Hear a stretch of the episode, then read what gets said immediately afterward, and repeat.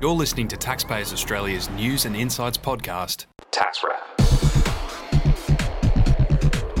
Hello, listeners. Steve Burnham bringing another Tax Wrap podcast to you again with David Ebden. Hello, David. Hello, Steve. We've become the team, We have Um, dream team. the dream team. Uh, again, another busy week. We've just come through and um, um, we had an announcement about two weeks ago, I think, um, from Bill Shorten, the opposition leader, um, regarding trusts, which was interesting at the time. And um, it's an ongoing story. Uh, now, uh, Mr. Shorten was uh, proposing that. Uh, uh, was it discretionary trusts only, David? I can't remember what it was. Yes, yes. um, uh, yeah, discre- sorry, discretionary. put my teeth in. uh, yeah, discretionary trusts. Yep. yep. That's um, He correct. was suggesting that they be, they be taxed like companies. I think. What's what are the details? Look, if you could fill us in on what the proposal is. Yeah, sure. So um, the Labour Party uh, looking to, uh, if, if they win the next election, uh, to pass a law that will uh, allow discretionary trusts to be taxed like companies at 30%. Hmm. Um, initial estimates by the Labour Party say that it will uh, affect more than 800,000 entities. Eight hundred thousand Correct. trusts, like those that are Trusts, out there. yes, that's Not the one. eight hundred thousand beneficiaries, but the No, actual 800,000 trust entities. Okay. trusts. So, is the trust to be taxed in this proposal at thirty percent, or at whatever the rate Yes, is, correct. or the Uh, they- beneficiaries? Yes, they want to uh, introduce a standard minimum 30% tax. Right. They haven't given it a, uh, a catchy name yet. uh, it will just be uh, 30%. Uh, they've said that it will not apply to charitable trusts, Right. uh, trusts for farming assets, Ah, yeah. and um, non discretionary trust structures, such as fixed trusts, uh, deceased estates, Ah, and right. so on. Okay, well, that, that, that would be a worry out there, I'd, I'd assume, the deceased estates if they were brought in. And, and I suppose that rural, the farming trusts, well, they have a lot of volatility, of course, as everyone knows, to deal with. Correct. Um, so, okay, well, that makes sense. It's What's the push? What's the why? I mean, I know trusts are very popular for a lot of good reasons. Mm-hmm. Actually, well, actually, we, can we go through those good reasons? What, what, uh, ha- what role do trusts play? We most certainly can. Um, there are th- three, possibly four, uh, key advantages of uh, operating uh, through a trust. The the first is um, asset protection. Okay. Uh, if the trust has a corporate trustee, there's uh, limited liability, uh, so the the assets are protected. If someone comes after you, for instance, if, Yeah, if, uh, correct. they have a case or whatever. Okay.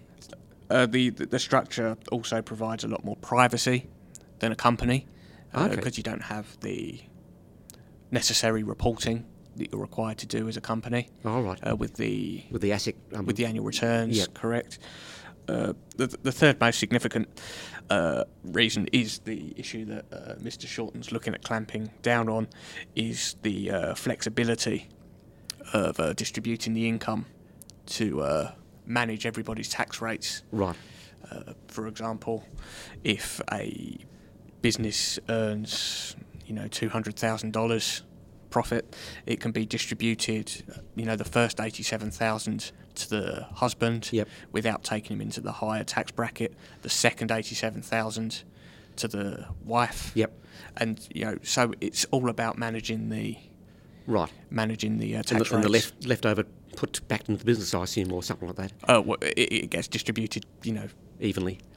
even yeah Yeah, yeah, yeah. just or to if there's other people in the business or Yeah, yeah. children of a certain age Yeah. But uh, h- h- how did it all come about? I mean, trusts they didn't just come out of the woodwork. I mean, it, it, was- it was a good. Uh, seems like a sort of a, well, a, a sensible, uh, th- well thought through um, method. How did it all come about? you, you'd be surprised steve have, have, have a guess when the uh, Oh, when gosh. the trust system was uh, I, I don't- I don't know. Um, um, are we talking before the Second World War? yes we're talking Really? long before the second world war Wow, they were smart back then, weren't they? What did they come up with? Well, circumstances. Uh, the law of trust was first developed in its most basic form under the King of England in the 12th century. What? Yes. Uh, during that time, as I'm sure many history buffs will know, um, the, the Crusades were happening in Europe. All right. Um, so many landowners were leaving their homes in England to go over to the Middle East to uh, battle in the Crusades. Right.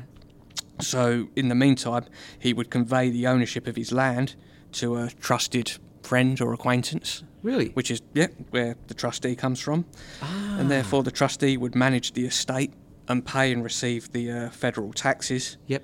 On the understanding that when the uh, owner returned from crusading, he would uh, convey the property back to To the, the rightful Crusader. owner. Yep. And uh, Wow. and that's where trusts originally originated from, and they've it's developed since then. And Evolved hence over the The, years. Uh, the, word trust. exactly. I did not know because that. Placing your trust in somebody. To, Yeah, yeah. So yeah, they they've been going for, well, I suppose, almost a thousand years. So it's been an 900 element years. in the in the in the financial world, or in the in the Yeah, in, in the way we do things for centuries. Exactly. Yeah. Okay, Yep. Yeah. yeah. It all stems from, you know, English law, and Yep. as, as we get everywhere, you know, we've installed it into the Commonwealth, and um, Yep.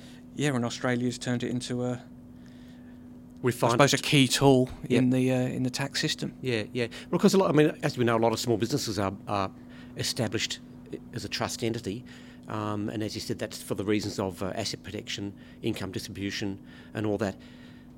If Mr. Shorten, you know, you know, is successful in having this change made, do we know how this will affect um, all those small businesses, etc., that are um, that are set up as trusts? I mean, what might happen? I suppose actually, I mean, um, this is something that perhaps our listeners might have an opinion on, and members are very welcome to um, to write in with their opinion. Just use the support at taxandsuperaustralia.com.au web uh, email address, and uh, tell David and his team um, your views on this. But David, what's the what is the likely outcome Uh, the, from what we know now? Yeah. Um, in my view, it, it won't particularly affect the, the structure of the business. No? Okay. It will just obviously impact on the distributions out of the trust Right. to the individuals.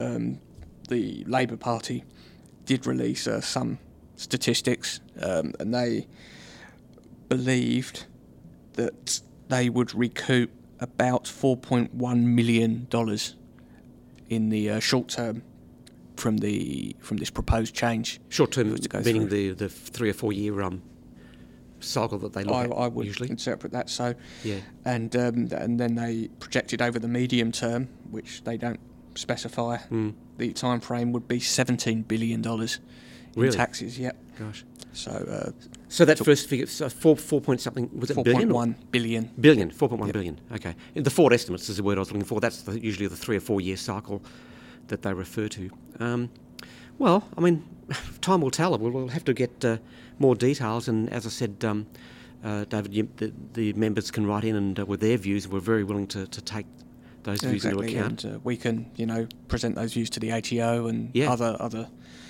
industry bodies and. Uh, Well, that's right. As, as David mentioned a couple of uh, podcasts ago, that there are several uh, groups: tax practitioner stewardship group and the um, uh, what's the other one? The Individual stew- stewardship group Correct. that uh, he's involved with, or that he's involved on our behalf. Um, please write in, tell us your views, and we'll we'll express those views to government as best we can. We will. It'd be very much appreciated to hear uh, your views on, Hmm. on these matters. Trusts. All right. Um, thanks again, David. Thank you, listeners. Thank you, Steve. Can't- We'll be back next week.